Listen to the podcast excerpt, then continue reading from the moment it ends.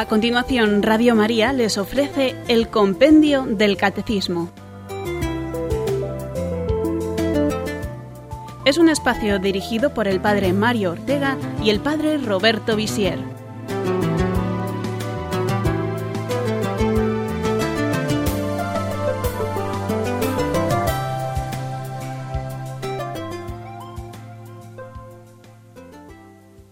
Un cordial saludo a todos los oyentes de Radio María. Bienvenidos a nuestro programa sobre el compendio del Catecismo.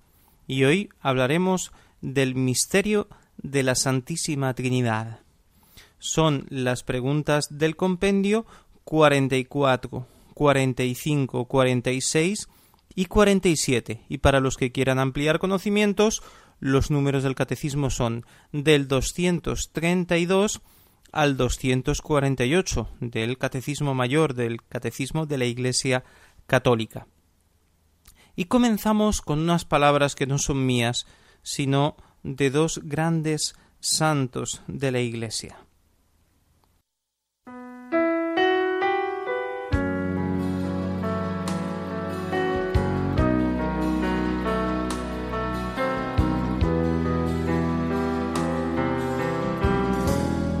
Oh Dios mío, Trinidad adorable, ayúdame a olvidarme por entero para establecerme en ti. Oh mi Cristo amado, crucificado por amor, siento mi impotencia y te pido que me revistas de ti mismo, que identifiques mi alma con todos los movimientos de tu alma, que me sustituyas para que mi vida no sea más que una irradiación de tu propia vida. Ven a mí como adorador, como reparador y como salvador. Oh fuego consumidor, espíritu de amor, ven a mí, para que se haga en mi alma una como encarnación del Verbo, que yo sea para Él una humanidad sobreañadida, en la que Él renueve todo su misterio. Y tú, oh Padre, inclínate sobre tu criatura, no veas en ella más que a tu amado, en el que has puesto todas tus complacencias. Oh, mis tres, mi todo, mi dicha, soledad infinita, inmensidad en que me pierdo. Me entrego a vos como una presa. Sepultaos en mí, para que yo me sepulte en vos, en espera de ir a contemplar en vuestra luz el abismo de vuestras grandezas es una oración de la Beata Isabel de la Trinidad, Carmelita Descalza, beatificada por Juan Pablo II en 1984. Y oigamos todavía otra oración, esta vez de Santa Catalina de Siena, doctora de la Iglesia. Oh Trinidad eterna, tú eres un mar sin fondo en el que cuanto más me hundo, más te encuentro, y cuanto más te encuentro, más te busco todavía. De ti jamás se puede decir basta. El alma que se sacia en tus profundidades te desea sin cesar, porque siempre está hambrienta de ti. Trinidad eterna, siempre está deseosa de ver tu luz en tu luz.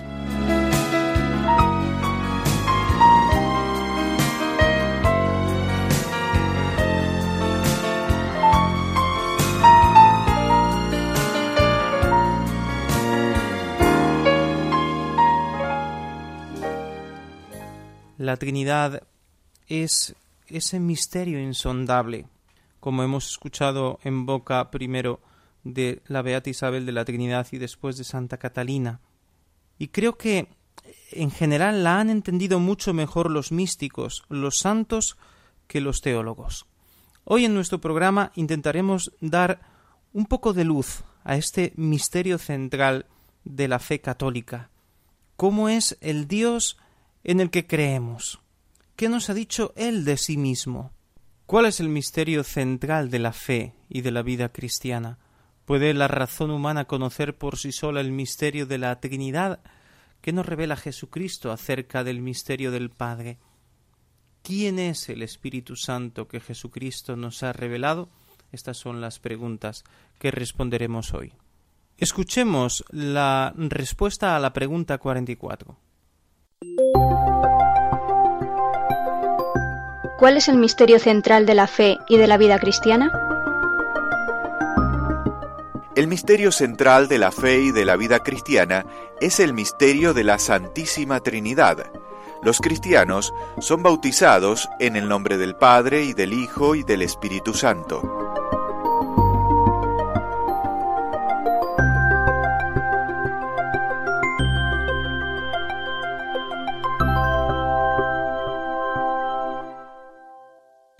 El misterio de la Santísima Trinidad es el misterio principal de la fe cristiana. Creer, ser cristiano, tener la fe cristiana significa reconocer la primacía de Dios y darle el lugar más importante. Eh, si yo soy creyente, para mí Dios es lo más importante de mi vida. Por eso, conocer quién es Dios, cómo es Dios, es muy importante. Eh, no podemos quedarnos en vaguedades. Tenemos que conocer lo que Dios ha dicho de sí mismo. Y esto tiene que ser el centro de nuestra vida espiritual. A veces, eh, cuando se hacen discusiones sobre la fe, se discuten sobre todo problemas morales. ¿Y por qué la Iglesia no permite esto? ¿Y por qué la Iglesia va en contra de la moda que enseña esto otro? Pero en general nadie discute eh, si Dios es uno o es tres o eh, si es así o es de otra manera, porque no es interesante, no parece importante. Y sin embargo lo es. Es muy importante. Somos cristianos porque creemos en Dios Padre, Hijo y Espíritu Santo. Y si no entendemos un poquito eh, la esencia de este misterio trinitario, los fundamentos de la fe nos faltan. Los fundamentos en el sentido de ese Dios que da sentido a toda la revelación y a todo el misterio de Cristo. En realidad tiene muchas consecuencias que Dios sea así y no de otra manera. Por ejemplo, si pensamos en Dios pero no lo llamamos Padre, entonces ya no seríamos hijos de Dios. Y nuestra aproximación a Dios, nuestro modo de mirar a Dios sería realmente distinto. Seríamos espiritualmente huérfanos, creados por Dios, pero no hijos de Dios, o llamados a serlo a través del bautismo. Si no reconocemos el Hijo, el Verbo de Dios que se hace hombre y muere por nuestra salvación, no estaríamos realmente redimidos. Si Jesucristo fuera simplemente un hombre justo, un hombre sabio, pero no fuera Dios, y su muerte fuera casual o fuera simplemente una injusticia sufrida por un inocente, la redención no existiría, no tendría sentido. Así que es muy importante que exista Dios Padre, pero que a la vez eh, sea Dios Hijo el que se encarna, el que redime a los hombres. Y sin el Espíritu Santo no tendríamos ese guía espiritual, ese guía interior que nos ilumina. Por ejemplo, los testigos de Jehová, que se suelen llamar últimamente testigos cristianos de Jehová, no son cristianos, porque ellos no aceptan la divinidad de Jesucristo. Ellos no aceptan el misterio de la Santísima Trinidad, dicen que lo ha inventado la Iglesia, pero que no está en la Sagrada Escritura. Ya lo explicaremos más adelante. Así que ellos no son cristianos, no son una iglesia cristiana separada de la iglesia católica, no, porque no reconocen el dogma principal que los católicos y los cristianos no católicos reconocen que Dios es Padre, Hijo y Espíritu Santo. Además, estamos bautizados en el nombre de la Santísima Trinidad. Yo te bautizo en el nombre del Padre y del Hijo y del Espíritu Santo y en ese momento somos insertados en ese nombre de Dios. Quiere decir, somos insertados en Dios. Ser bautizados en el nombre de la Santísima Trinidad quiere decir que entramos a formar parte de la vida de la Santísima Trinidad, en un modo participado. Empezamos a ser hijos por adopción, hermanos de Jesucristo, guiados por el Espíritu Santo.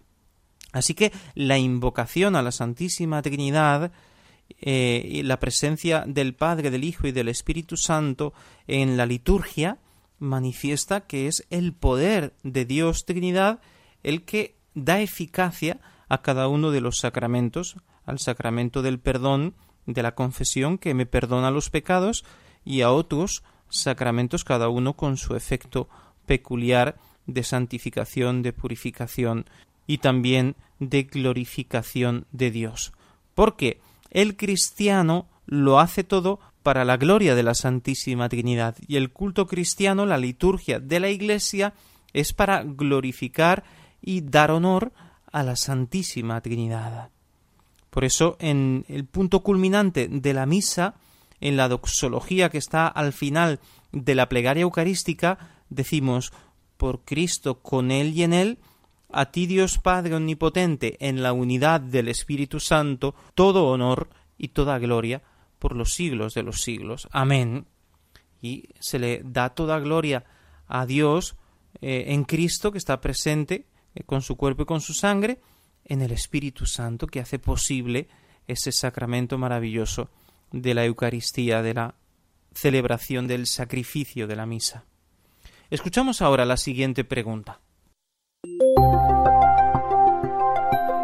¿Puede la razón humana conocer por sí sola el misterio de la Santísima Trinidad? Dios ha dejado huellas de su ser trinitario en la creación y en el Antiguo Testamento, pero la intimidad de su ser como Trinidad Santa constituye un misterio inaccesible a la sola razón humana e incluso a la fe de Israel, antes de la encarnación del Hijo de Dios y del envío del Espíritu Santo.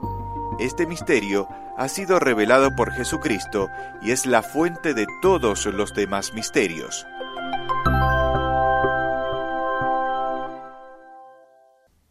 Efectivamente, Dios ha dejado una huella, una señal, un indicio del misterio de la Santísima Trinidad en la revelación del Antiguo Testamento y también en la creación. Empecemos por la creación. Demos simplemente un detalle. Todo el mundo sabe lo que significa ser padre, porque el tener hijos es algo propio de los seres vivos. También las plantas se reproducen, incluso las células más insignificantes. Pero en el mundo eh, animal esa paternidad es más evidente es eh, esa unión eh, del macho y de la hembra, esa multiplicación y conservación de la especie. En el hombre todavía más, ese ser padre y ser madre tiene un sentido mucho más profundo, porque está relacionado con el amor de enamoramiento, con la familia, con el matrimonio, con la formación de esa célula de la sociedad que es la familia. Así que el que vive en una familia sana entiende muy bien lo que significa tener un padre y tener una madre. La paternidad y la filiación, la relación entre los padres y los hijos, y de los hijos entre sí, que es también la fraternidad, la hermandad, es algo que conocemos por experiencia de nuestra vida. En el Antiguo Testamento hay algunos textos, algunos momentos de la historia de la salvación donde se vislumbra este misterio de la Trinidad. En el libro del Génesis, en el relato de la creación, dice que el Espíritu de Dios volaba sobre las aguas. Así que ya es un indicio sobre el poder del Espíritu Santo. En los libros sapienciales se habla de la sabiduría de Dios que ha creado el mundo y parece que adquiere un carácter personal, está personificada la sabiduría y se ha identificado esta persona, la sabiduría de Dios, con el verbo que con el Padre realiza la obra de la creación. Pero debemos reconocer que en el Antiguo Testamento no se revela todavía el misterio de la Trinidad, no aparece claramente, es sólo el Evangelio, las palabras de Jesucristo y también las cartas, eh, los demás libros del Nuevo Testamento, los que al final descubren este misterio maravilloso. Por ejemplo, cuando eh, San Pablo utiliza algunas fórmulas trinitarias, la gracia de nuestro Señor Jesucristo, el amor del Padre, la comunión del Espíritu Santo, fórmulas que recoge la liturgia de la Iglesia. La palabra Trinidad no aparece en la Biblia, es una palabra que ha inventado la Iglesia para expresar un misterio, una realidad que sí está en la Sagrada Escritura y en la tradición apostólica, que es parte de la revelación. Dios se ha revelado como Padre, Hijo y Espíritu Santo, y la Iglesia lo ha llamado Trinidad, tres personas distintas, pero un solo Dios verdadero. Y de este misterio brotan los demás misterios. Si no conocemos los aspectos esenciales de este misterio de la Santísima Trinidad, no se puede entender el misterio de la Encarnación, y ni siquiera el hecho de que la Iglesia sea guiada por el Espíritu Santo y su acción santificadora a través de los sacramentos y en cada una de las almas de los cristianos. Pero ahora hagamos un alto en el camino, escuchemos una canción y después continuamos. Alabanza y gloria a nuestro Dios, Santo es el Señor, Dios del universo, alabanza y gloria a nuestro Dios. Cielos y tierras muestran su esplendor.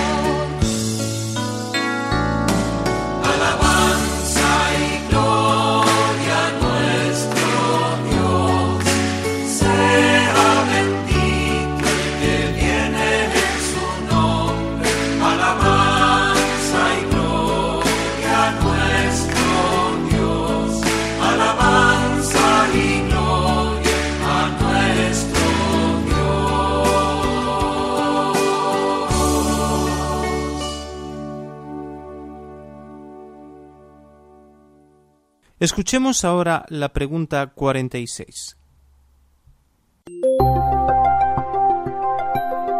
¿Qué nos revela Jesucristo acerca del misterio del Padre? Jesucristo nos revela que Dios es Padre, no solo en cuanto es creador del universo y del hombre, sino sobre todo porque engendra eternamente en su seno al Hijo, que es su verbo, resplandor de la gloria e impronta de su sustancia.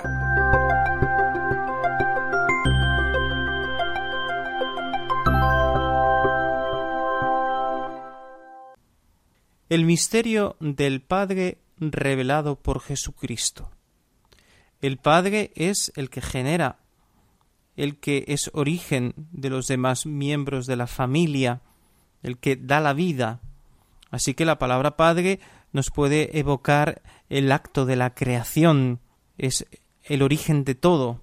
Pero, eh, sobre todo, Padre significa, eh, cuando hablamos del misterio de la Santísima Trinidad, el que engendra eternamente al Hijo.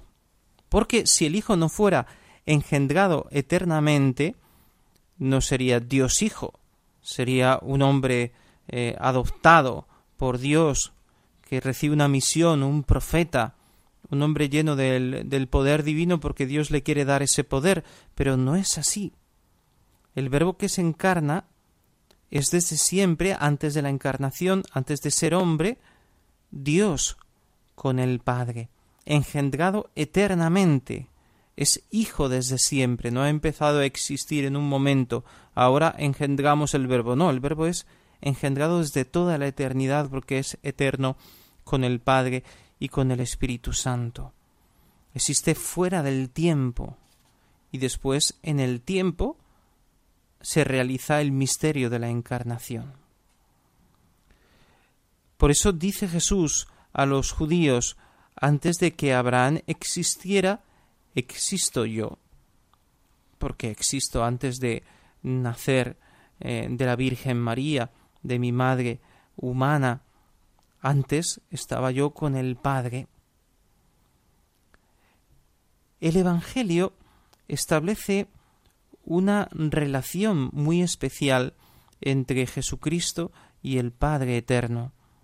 Las palabras de Jesús lo expresan, pero también San Juan en su reflexión inicial dice En el principio existía la palabra, y la palabra estaba junto a Dios, y la palabra era Dios.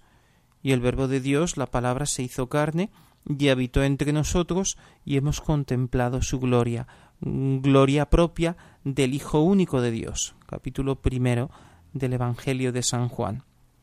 Pero después, de muchas maneras, Jesús manifiesta esta relación única que tiene con el Padre.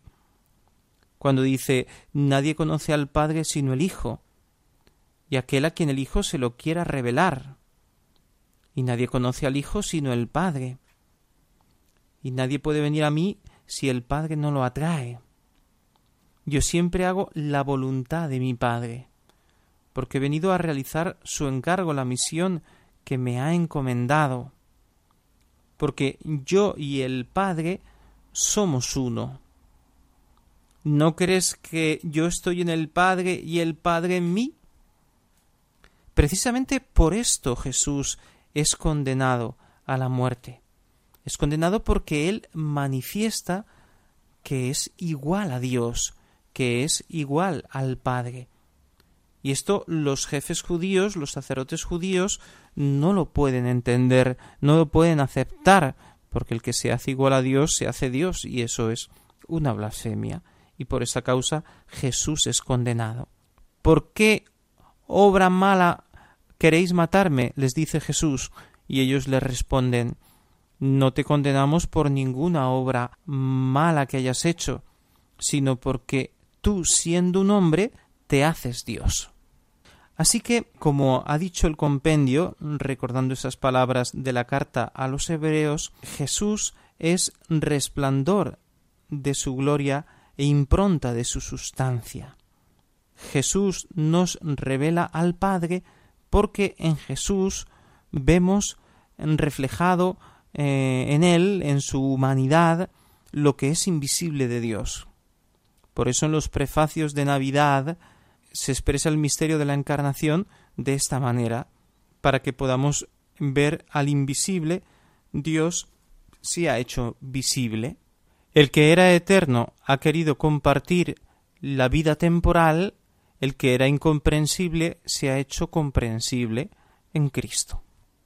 Podemos recordar algunas parábolas del Evangelio en las que Jesús quiere expresar este misterio de, del Mesías que es enviado del cielo porque vive con Dios, porque es Dios con el Padre, y el Padre lo envía para nuestra salvación y los hombres lo desprecian, no lo aceptan y al final lo matan.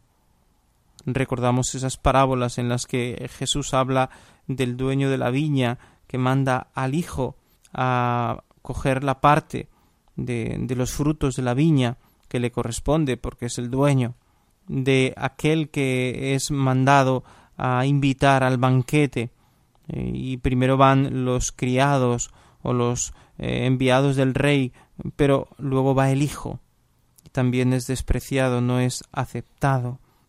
Él es el hijo único que ha venido a invitarnos a ese banquete de la mesa celestial del que podemos participar ya ahora, viviendo en plenitud nuestra vida cristiana, uniéndonos al Señor en la oración, en la liturgia, sintiéndonos verdaderamente hermanos de Jesucristo e hijos de ese Padre eterno que ha querido adoptarnos gracias a Jesús y nos ha hecho parte de su familia. Así que entender el misterio de la Santísima Trinidad es entender verdaderamente nuestra vocación cristiana. Y después de esta breve reflexión, hacemos nuestra segunda pausa.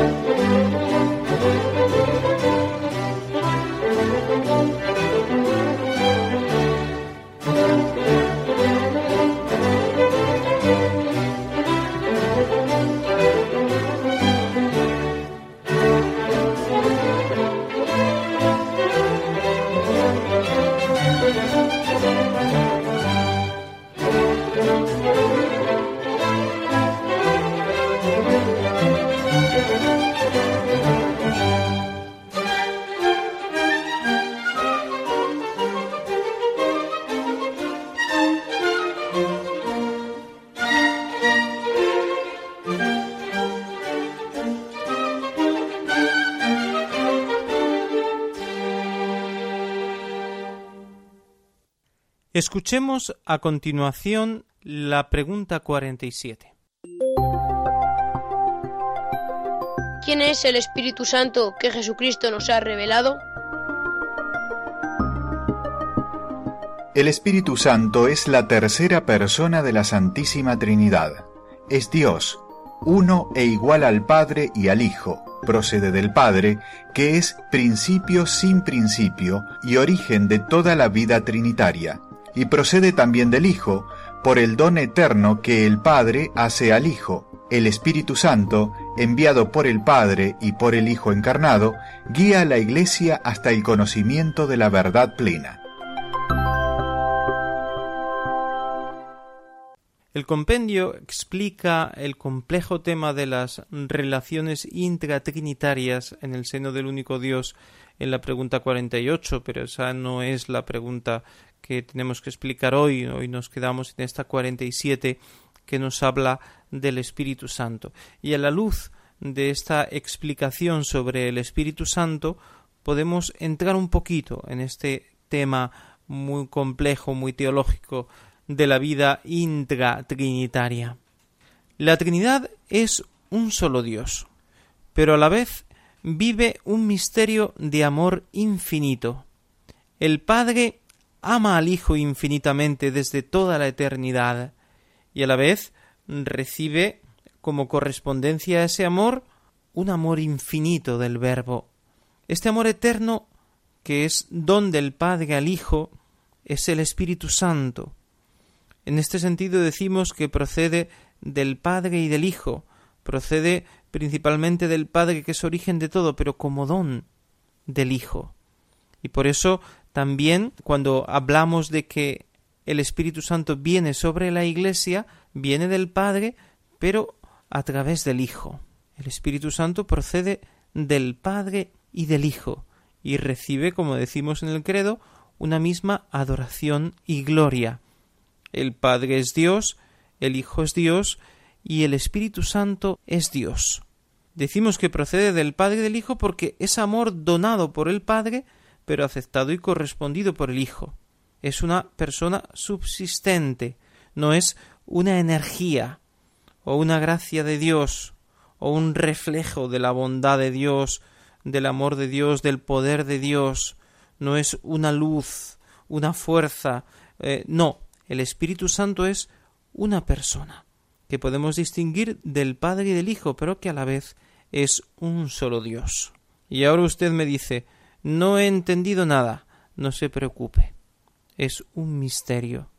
Pero la teología católica trata de darle una coherencia, porque los misterios, aun siendo misterios insondables, no son absurdos, no son contradictorios, tienen un sentido. No puede ser Dios a la vez uno y tres, porque es un solo Dios. Pero entonces, como son tres personas si son un solo Dios, no hay distinción entre ellas. Sí, hay alguna distinción entre ellas, siendo un solo Dios. Por tanto, en algún sentido es un solo Dios, en otro sentido distinto son tres personas distintas. Y por eso eh, no hay contradicción, no se rompe el principio filosófico de la no contradicción. Pero, en síntesis, lo que tiene que quedar en nuestra cabeza como un mensaje, una aplicación práctica, es que Dios no es un Dios solitario, no es un Dios frío, Dios no es algo inactivo como una masa informe donde no sucede nada porque es un Dios inmutable, eterno, infinito. No, en Dios hay una vida íntima, fecundísima, hay un fuego devorador que es amor.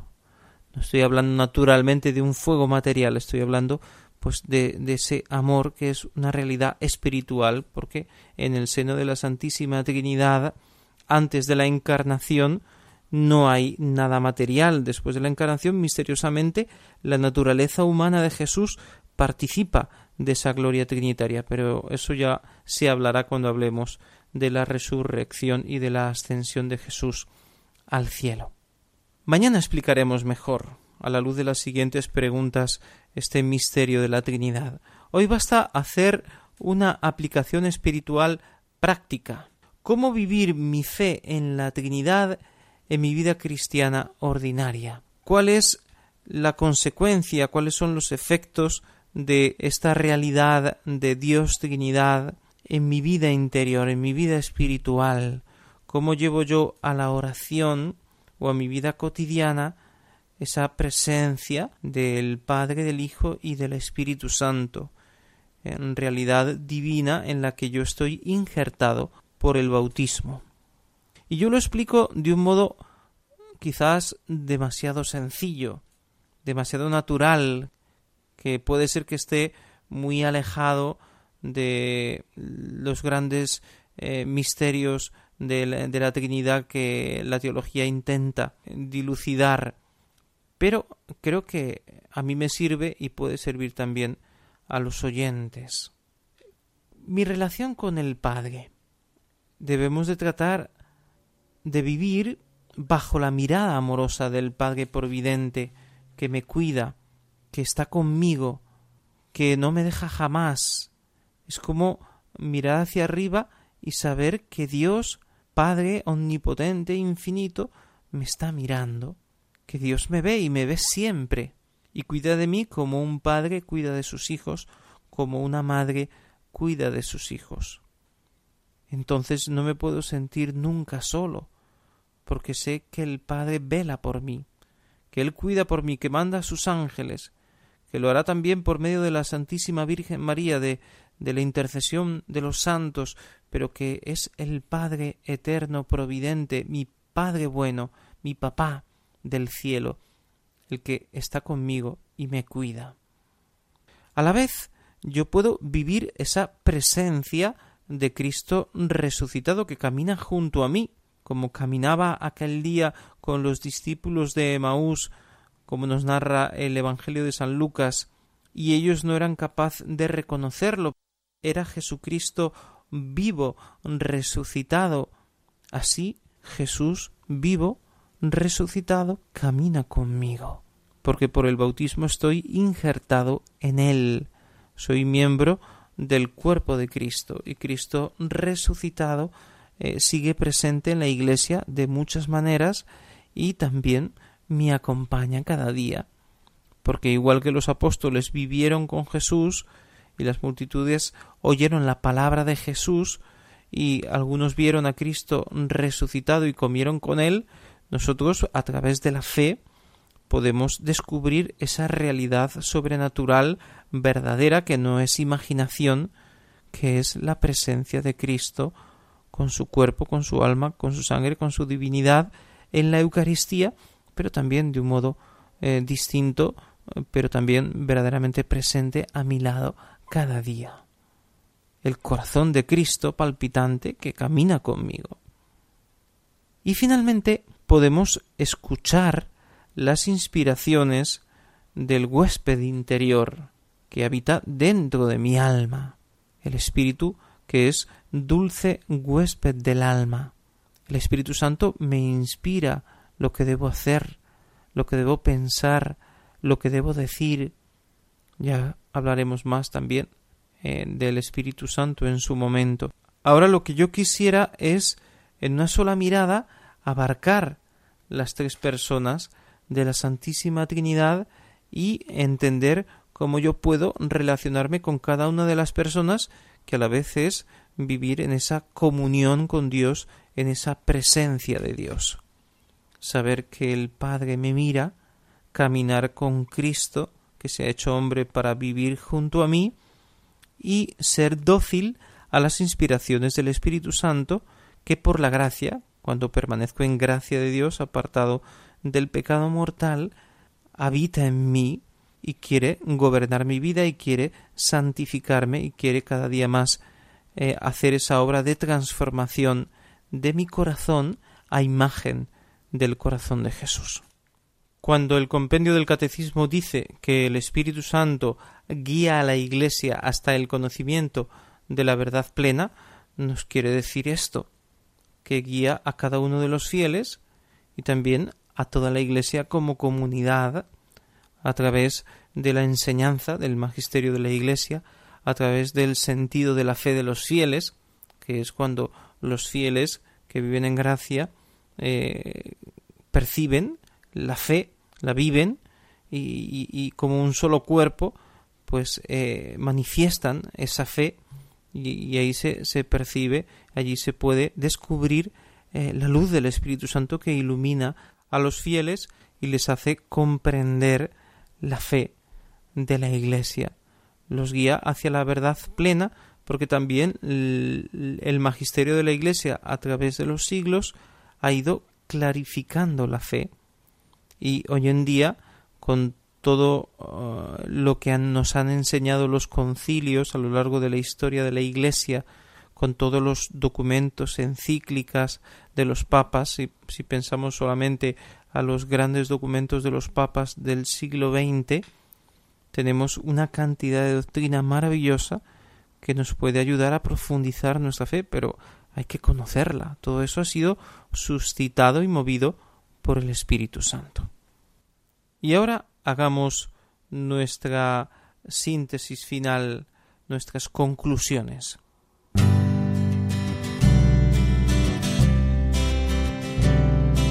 El misterio central de la fe cristiana es el de la Santísima Trinidad, y de ahí brotan los demás misterios, los demás dogmas de la fe católica. El misterio de la Trinidad significa que Dios es uno solo, pero a la vez tres personas, Padre, Hijo y Espíritu Santo. Esta realidad de Dios uno y trino es un misterio insondable que el hombre no puede descubrir por su razón sin la revelación de Dios, que a través de Jesucristo nos ha mostrado al Padre y al Espíritu Santo y a sí mismo como el Verbo de Dios encarnado. La Iglesia, a través de las enseñanzas reveladas en el Nuevo Testamento y del discernimiento de la tradición apostólica, eh, a la luz del magisterio continuo de la Iglesia, ha ido explicando este dogma que ya estaba claramente definido y comprendido en los grandes concilios de los primeros siglos, especialmente los concilios de Nicea, Constantinopla y Calcedonia. Jesucristo nos revela al Padre, porque Él es imagen de Dios invisible. Es hijo porque es engendrado desde toda la eternidad por el Padre. Y finalmente, el Espíritu Santo es Dios igual al Padre y al Hijo, procede del Padre y del Hijo, y con ellos recibe una misma adoración y gloria. Y ahora sí, vamos a esperar las preguntas de nuestros oyentes.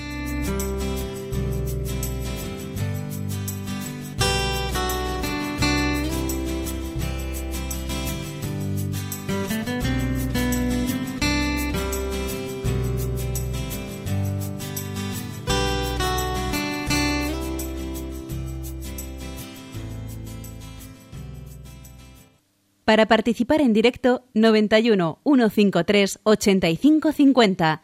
91 153 8550.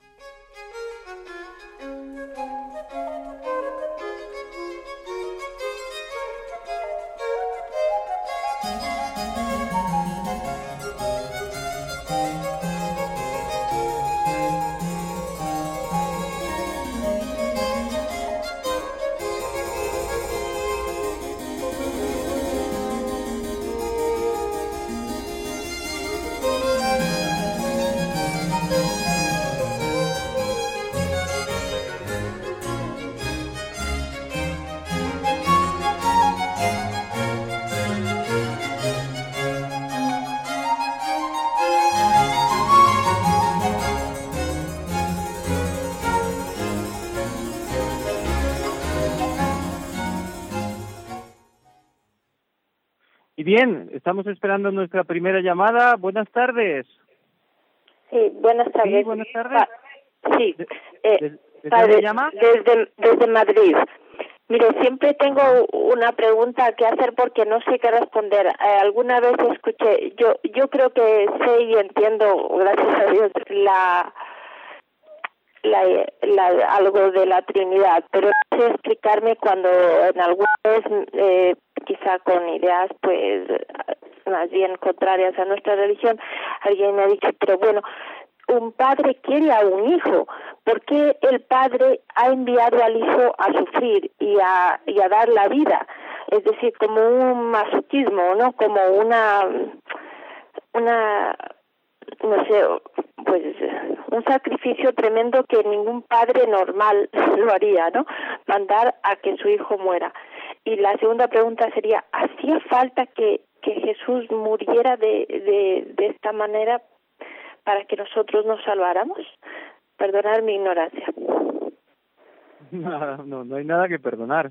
Estamos para eso, para aclarar un poco más siempre, cada día, la fe de la Iglesia. ¿Por qué el Padre envía al Hijo a sufrir? Este es el misterio de la redención. El Padre envía al Hijo porque quiere participar de la naturaleza humana, porque quiere unirse a nosotros. Y al unirse a nosotros afecta también el peso del pecado. Él no es pecador, no puede pecar porque es Dios hecho hombre, pero el peso del pecado, toda la habilidad humana y, y también la maldad de los hombres, todo el pecado del mundo que cae sobre él. El misterio. ¿Hola? Jesús ofrece su sufrimiento y lo ofrece como rescate. Un momento, eh, que estoy respondiendo todavía. Eh, entonces, el sufrimiento de Jesús es un rescate por nuestros pecados y el Padre lo acepta como un acto de amor, que es un acto de amor también del Padre y del Espíritu Santo. Por eso tenemos que mirar a la cruz no simplemente como una tortura, como eh, una condena injusta de un inocente, sino que tenemos que mirar la cruz como la ofrenda hecha por amor. Y también nosotros tenemos que ofrecer nuestro dolor y en esa medida, en la medida en que nosotros sabemos ofrecer nuestro dolor con Cristo, participamos a la redención de los hombres. A Dios no le gusta ver sufrir a su hijo, a su único hijo, pero sabe que es el modo de probar el amor infinito de Dios. En la medida que la pasión es impresionante en su sufrimiento físico, pero también espiritual, está mostrando el amor grande de Dios. ¿Podía Dios salvar al mundo de otra manera? Naturalmente, Dios, en su infinito poder y sabiduría, podía redimir al mundo de muchas otras maneras. Es más, una gota de sudor de Cristo, una lágrima de Jesús, un solo pensamiento del Hijo de Dios hecho hombre, eh, puede redimir mil millones de veces, infinitas veces, la humanidad. Pero quiere pasar la pasión para dar sentido a nuestro dolor y para eh, mostrar sobre todo el amor infinito de Dios. Buenas tardes. Recibimos otra pregunta. Eh, hola, eh, llamo desde Málaga. Hola. Eh, Muy bien. Mire, mm, me encantáis. Al principio pensé que no, pero sí. bueno, eh, a ver esta pregunta que yo tengo que hacer. Eh, estoy aclarando muy bien conceptos que yo no llegaba a entender del todo. Entonces, según la Iglesia, eh, el Espíritu Santo, en verdad, desde el bautismo, está mm, impregnado en nosotros eh, dentro del alma, ¿no? Sería así y, y, y, me gustaría que, eh, que dijerais más oración como habéis hecho, esta de del Espíritu Santo para poder canalizar un poco más porque la verdad es que se sabe, yo por lo menos mm, no tenía este concepto tan concreto, creo, antes de, de hoy, ¿eh? Muchas gracias. Muy bien. Muchas gracias. Gracias a ti.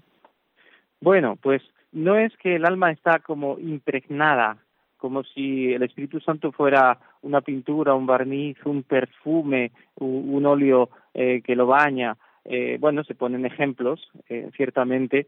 El óleo consagrado del Santo Crisma es símbolo del Espíritu Santo y el fuego y, y el agua que purifica, pero el Espíritu Santo es una persona. Por tanto, misteriosamente está en comunión con nosotros vive dentro de nosotros. ¿Dónde? No es un lugar porque el alma es espiritual. Por tanto, hay una comunión espiritual en el alma del cristiano que no ocupa espacio porque es espiritual, y, ahí está eh, el Espíritu Santo que llamamos el dulce huésped del alma. Esto es un misterio maravilloso, pensar que Dios pueda venir a vivir dentro de mí, además, eh, como es una obra adestra de la Trinidad, es una presencia del Padre y del Hijo. Eh, si alguno me ama, Juan 14, 23, si alguno me ama, mi Padre lo amará y vendremos a él, el Padre y el Hijo, pero también el Espíritu Santo, que lo dice la Escritura muchas veces, que es huésped del alma, que, está con nosotros y nos explica la fe. Eh, es el verdadero director espiritual de cada cristiano, cada bautizado. Si vivimos en comunión con Dios, si por el pecado mortal nos alejamos de Dios, entonces estamos expulsando al Espíritu Santo de nuestro corazón. Permanecemos sellados por el Espíritu Santo con el bautismo con la que el Espíritu Santo se aleja porque respeta nuestra libertad. Otra llamada, buenas tardes. Sí, buenas tardes. Dígame. Buenas tardes. ¿Desde, dónde llama? De Sevilla, soy Julia, de Sevilla.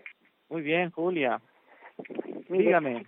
quería hacerle, padre, dos preguntas. Hace unos días, hablando usted de los nombres de Dios, pues decía que Dios es alguien, no algo.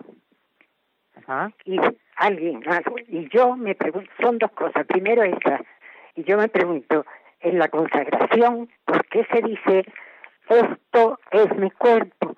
En lugar de decir este es mi cuerpo, porque se dice esto, porque corpus en latín es neutro y por tanto el artículo tiene que ser neutro, pero la traducción debía ser este, puesto que yo es alguien y no algo. Eso es lo primero. Y después lo segundo es que en el acto de contrición, como usted está hablando hoy de la Trinidad, la Santísima Trinidad, pues se, mm, se dice, Señor mío Jesucristo, Dios y hombre, Creador, Padre, Redentor mío, y no se nombra al Espíritu Santo, que se debería decir Consolador, Espíritu Santo Consolador. Mm. Digo yo, no sé. Bien, bien, bien. Muy bien, muchas gracias Julia, desde esa preciosa ciudad de Sevilla. Bueno, pues eh, esto es mi cuerpo. Realmente en las traducciones que hacemos en la liturgia del latín o de las palabras del Evangelio y la traducción que se hace en cada idioma, eh, pues es un, hay matices distintos en italiano, en alemán, en inglés, eh, etcétera. Eh, quizá no es siempre la más perfecta y, y eso ya lo tienen que discutir los liturgistas, los teólogos, pero es la traducción aprobada por la Iglesia y sin duda nosotros la tenemos que entender eh, en el sentido de la fe católica. Y eh, hay un sentido del lenguaje que usted misma ha dicho. Bueno, como eh, cuerpo se utiliza en neutro, pues esto es mi cuerpo. Eh, bueno, pues ese es el sentido. Naturalmente sabemos que no es el cuerpo muerto de Jesús o que no es el cuerpo inanimado de, no sé, de una piedra o de un pedazo de madera, sino que es un cuerpo vivo, es el cuerpo de una persona, eh, de, de Jesús, verdadero Dios y verdadero hombre, y por tanto es una persona la que se hace presente en, en la consagración eucarística. Por eso adoramos verdaderamente a Jesucristo con su cuerpo, con su sangre, con su alma y con su divinidad. Lo mismo decimos de la oración, del acto de contrición y de cualquier otra oración no es que en una sola oración podemos meter toda la fe. La finalidad del acto de contrición es sobre todo pedir perdón. ¿Es necesario en todas las oraciones eh, nombrar a las tres divinas personas? No es necesario. Yo hago una oración a Jesús y no por eso pues estoy dejando aparte el Padre y el Espíritu Santo o hago una oración al Espíritu Santo. Eso no quiere decir que es que yo quiero más al Espíritu Santo que al Padre y al Hijo, son un solo Dios pero así nos entendemos mejor. Intento eh, penetrar quién es el Espíritu Santo, la identidad del Espíritu Santo, a través de una oración que yo dirijo al Espíritu Santo. Intento de profundizar eh, mi filiación, mi ser hijo de Dios con una oración al Padre, el Padre nuestro. Eh, y así, y al Hijo también, pues hago una oración al Hijo, al corazón de Jesús, que es una expresión maravillosa de su humanidad y de su divinidad, y entonces me dirijo al Hijo. Bueno, no, no podemos hacer todas las oraciones con un contenido trinitario eh, así expreso, pero sin duda en todas ellas está la Santísima Trinidad por esa comunión que hay entre las personas y porque las dirigimos a Dios, que es uno solo y que a la vez es Trinidad. ¿Tenemos alguna otra llamada? Buenas tardes. buenas tardes. Sí, sí. ¿Desde dónde nos llama? Me sí, llamo, sí, muy bien. José, llamo José y llamo de Madrid. Muy bien, José. en el, en el credo decimos, eh, creo en Dios Padre Todopoderoso, creador del cielo y de la tierra, de todo lo visible y lo invisible. Atribuimos, ya sé, que, ya sé que Dios es uno, aunque sea trino, pero atribuimos el Padre Creador. En el Evangelio de Juan, por otra parte, se dice que en el principio era el verbo, o se dice la palabra, y que el verbo estaba junto a Dios y era Dios, y que por medio del verbo se hizo cuanto se ha hecho, y que nada de lo que se ha hecho se hizo sin la palabra. ¿Cómo se concilia decir en un sitio que el Padre Creador y en otro la- el verbo creador? Bien, Eh, muy buena la pregunta, lo hemos explicado, eh, aunque quizá lo explicaremos mejor cuando hablemos de la creación, que también hablaremos en esta semana. Eh, el, eh, se atribuye, como usted ha dicho, la creación al Padre, pero naturalmente también crean o también están actuando en la creación porque es Dios que cuando actúa de esto actúa como tres personas, las tres personas como un solo Dios, y por tanto se atribuye al Padre, y, pero también el Hijo está presente. Por eso precisamente la Escritura nos puede decir en una parte eh, que el Padre es el que crea, o hablar de ese Dios del Antiguo Testamento que es creador, y a la vez decir que el verbo que existe con el Padre desde siempre también está en la creación, eh, porque las dos cosas son verdad. Son verdad que atribuimos al Padre la creación, pero esa atribución es simplemente un modo de distinguir las personas es decir, cuando yo digo es el Padre el que crea, no estoy excluyendo la presencia del Hijo y del Espíritu Santo. Estoy simplemente subrayando eh, ese origen sin origen, eh, origen de todo, creador de todo, que es el Padre. Continúa, continúa a ser un misterio, sigue siendo un misterio. Eh, y por tanto decimos, pero bueno, entonces es el Padre o es el Hijo. No, hemos dicho que todas las obras hacia afuera son de las tres divinas personas. Nos queda muy poco tiempo, no sé si todavía podemos responder una pregunta o despedimos. ¿Hay alguna otra pregunta? Sí, Sí, rápidamente. sí, buenas tardes. Eh, Buenas tardes. Llamo desde Almería, me llamo María y quería y quería hacerle esta pregunta porque yo mm, no me enteré muy bien de lo que significaba el Espíritu Santo hasta que no entré en la renovación carismática católica. Y, y entonces quiero hacerle la pregunta a eso, ¿por qué se llama al Espíritu Santo el gran desconocido cuando es tan importante para todos nosotros, para todos los cristianos? Porque es el contacto que tenemos, se puede decir que es el eslabón que nos une con el Padre, con el Hijo y con la Santísima Trinidad. Muy bien, María. Pues rápidamente respondemos porque tenemos que acabar. Eh, ¿Es el gran desconocido? Bueno, ojalá no lo sea, eh, o esperemos que eh, no, no lo siga siendo. ¿Por qué lo llamamos gran desconocido? Porque el Padre, la figura del Padre es más fácil de entender. Eh, la figura del Padre, pues como hemos dicho, es universal. Todos entendemos que el Padre Creador nos ha dado la vida a todos, como los padres dan la vida a los hijos. El Hijo se ha encarnado, tiene un cuerpo, lo puedo mirar, eh, se ha hecho uno, uno de nosotros. Entonces es muy fácil acercarse al Hijo. Mientras que el Espíritu Santo permanece como escondido, eh, el, ese huésped desconocido. Y claro, eh, ponemos una paloma o dibujamos una paloma, pero no nos dice casi nada. Es un pájaro, eso es un, un símbolo, mm, digamos, muy pobre. Así que por eso eh, eh, nos parece que está como más lejano o es más difícil predicar sobre el Espíritu Santo. Hablamos de los dones y son mm, conceptos muy abstractos a veces, no nos es, fácil explicarlos y por eso puede ocurrir. Naturalmente es muy importante cultivar una gran devoción al Espíritu Santo y invocarlo y pedirle su inspiración en todo momento y hacer oraciones dirigidas al Espíritu Santo y confiarse a su luz. en todo momento. Naturalmente, eso tiene que ser. En la medida en que aumente nuestra devoción, nuestra espiritualidad trinitaria, que entendamos y vivamos en nuestra vida espiritual esa comunión con la Santísima Trinidad, nuestra vida espiritual crecerá. Nos despedimos, gracias por todas las llamadas, los esperamos mañana en nuestro programa que seguiremos profundizando sobre el misterio de la Santísima Trinidad. Eh, así que lo que no hemos entendido hoy, quizá mañana lo podemos entender un poquito mejor. Rezamos juntos. Dios te salve María, llena eres de gracia, el Señor es contigo, bendita tú eres entre todas las mujeres y bendito es el fruto de tu vientre, Jesús.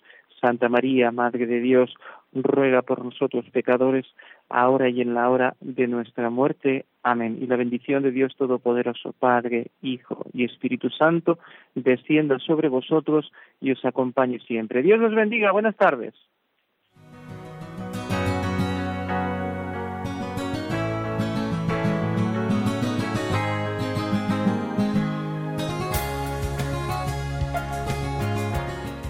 Así concluye el compendio del Catecismo, con el Padre Mario Ortega y el Padre Roberto Visier.